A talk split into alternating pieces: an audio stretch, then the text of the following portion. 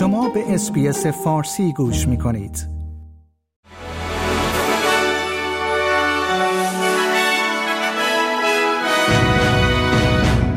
درود بر شما شنوندگان گرامی نیو سرد هستم و پادکست خبری روز چهارشنبه 23 آگست سال 2023 را تقدیم حضور شما می کنم.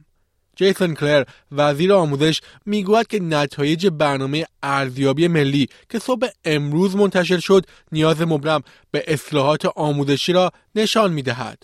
او به چنل 9 گفت که نتایج نشان می‌دهد که اگر از کلاس سوم عقب بیفتید رسیدن به کلاس نهم بسیار دشوار است و این منجر به ترک تحصیل برخی کودکان قبل از سال آخر می شود.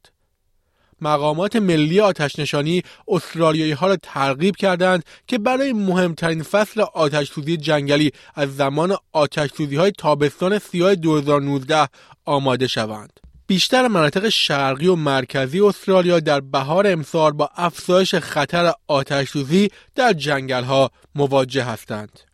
دولت فدرال بازنگری تنظیمات سیاست رقابت را با تمرکز بر توسعه اصلاحات برای افزایش بهرهوری کاهش هزینه های زندگی و افزایش دستمزدها شروع کرده است.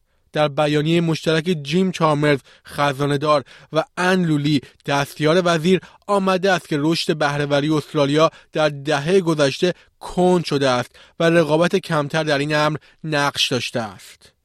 نخست وزیر چهارشنبه آینده تاریخ رفراندوم صدای بومیان به پارلمان را در ادلید اعلام می کند و ساوت استرالیا را به عنوان یک ایالت ضروری برای کمپین بله معرفی خواهد کرد.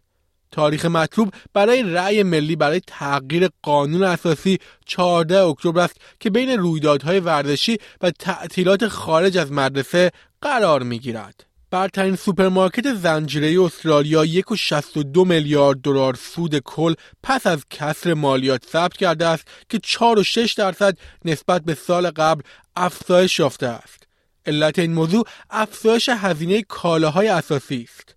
درآمد وولوف برای 52 هفته منتهی به 25 جون با افزایش 57 درصدی به 64 ممیز 3 میلیارد دلار افزایش یافت که اکنون بسیار فراتر از سطح قبل از همهگیری است. یک یادبود عمومی به افتخار دو نفر از سه نفری که ماه گذشته بر اثر مسمومیت مشکوک با قارچ در ویکتوریا جان خود را از دست دادند برگزار می شود.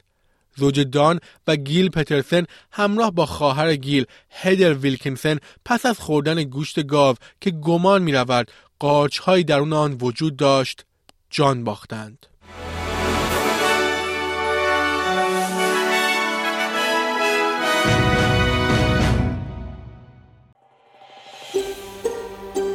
آیا می خواهید به مطالب بیشتری مانند این گزارش گوش کنید؟ به ما از طریق اپل پادکست، Google Podcast، Spotify یا هر جای دیگری که پادکست های خود را از آن می گیرید گوش کنید.